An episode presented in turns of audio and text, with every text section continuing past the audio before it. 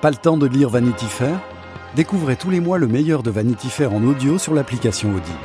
Vanity Fair en version audio, c'est sur Audible. Téléchargez l'appli Audible et écoutez tous les mois le meilleur de Vanity Fair. Une expérience inédite. Vanity Fair à écouter tous les mois sur l'appli Audible. Téléchargez l'appli Audible et écoutez pendant un mois le meilleur de Vanity Fair. Qui suis-je? Un podcast à jouer. Partout, l'océan et le bruit de la mer qui cogne sur la coque du Saturnia au rythme entêtant du vent qui souffle. Dans le petit salon bondé réservé à la classe touriste du paquebot italien, une gamine chante. Elle est palote, se remettant à peine d'un mal de mer qui l'a clouée au lit tout de suite après le départ de New York. Les autres passagers l'ignorent. Ils mangent, discutent, comptent les jours restants avant l'arrivée à Athènes. Quelques-uns, toutefois, accordent un intérêt musical à cette gamine disgracieuse au visage mangé par d'épaisses lunettes de vue figées dans une graisse adolescente et qui donne tout ce qu'elle a pour chanter juste et divertir son petit auditoire. Sous la surveillance jalouse et exigeante de sa mère, la petite Sophia enchaîne La Traviata puis Ave Maria, quémandant les applaudissements comme un singe savant à la fin de son numéro. Coup de chance, le capitaine du navire traverse le salon à cet instant. Amusé par cet enfant à la voix agréable, il lui propose de chanter quelques morceaux lors d'un dîner entre officiers et passagers de première classe. La mère s'empresse d'accepter, trop heureuse d'exhiber sa fille, ado vilaine mais à la si jolie petite voix. Sophia, pomponnée, frisotée, chante Carmen pour le plus grand plaisir des officiers. À la fin du morceau, surjouant, confiante, elle attrape une des roses qui décore la salle à manger et la jette au capitaine, proclamé Hidalgo d'un soir. Quand en cette année 1937, Sophia l'américaine met pied à terre en Grèce, elle est à l'aune d'un incroyable destin mêlant l'art à l'amour et le sublime au tragique. Les Grecs ont dit non. Attaqué par l'Italie voisine, le pays est mobilisé et les jeunes soldats tombent par milliers dans les montagnes du Nord pour contenir les troupes fascistes hors du pays. 1940, année de guerre, de souffrance et d'horreur.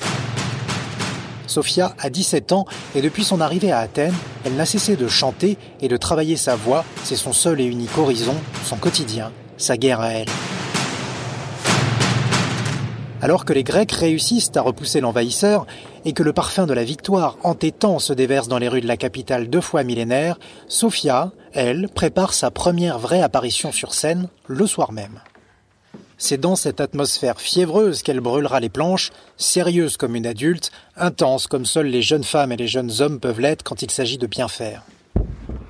Insensible au malheur, là dehors, car sous les bombardements, la joie des Grecs est de courte durée. Ils plieront quelque temps plus tard sous la botte allemande.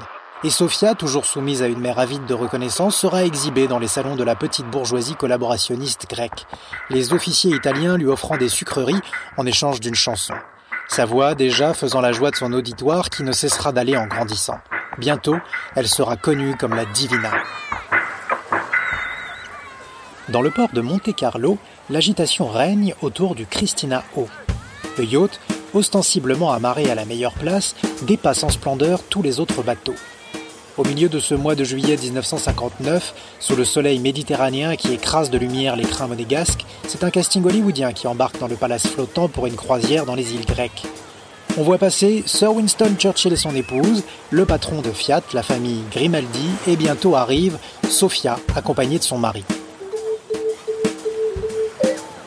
Transformée, la gamine mal dans sa peau est maintenant une des chanteuses les plus célèbres de la planète, et depuis qu'elle a perdu plus de 30 kilos, elle est aussi une icône de la mode et du bon goût, faisant régulièrement la une de magazines prestigieux. S'ils sont tous réunis, c'est à l'invitation d'Aristote Socrate Onassis, homme d'affaires sulfureux ayant fait fortune dans le tabac et devenu milliardaire grâce au commerce maritime, ce grec d'origine est un fiefé forban, un pirate capitaliste qui court après la fortune et les femmes qu'il collectionne comme des trophées. Aristote s'est entiché de Sophia.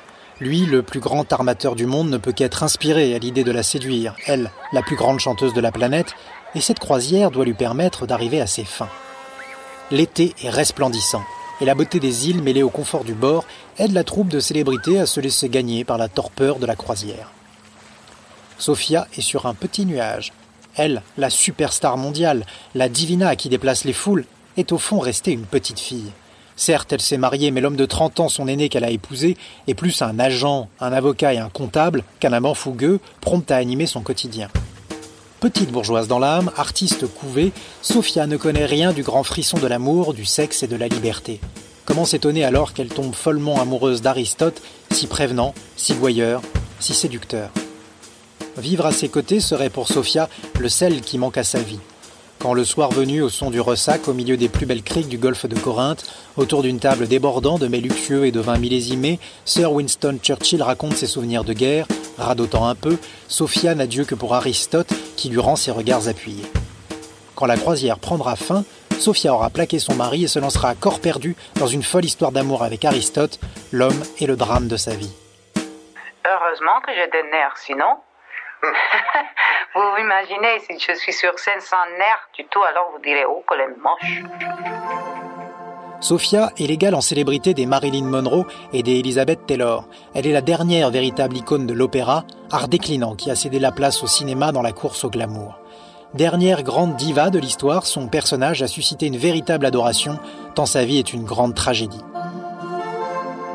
Alors, qui est Sophia?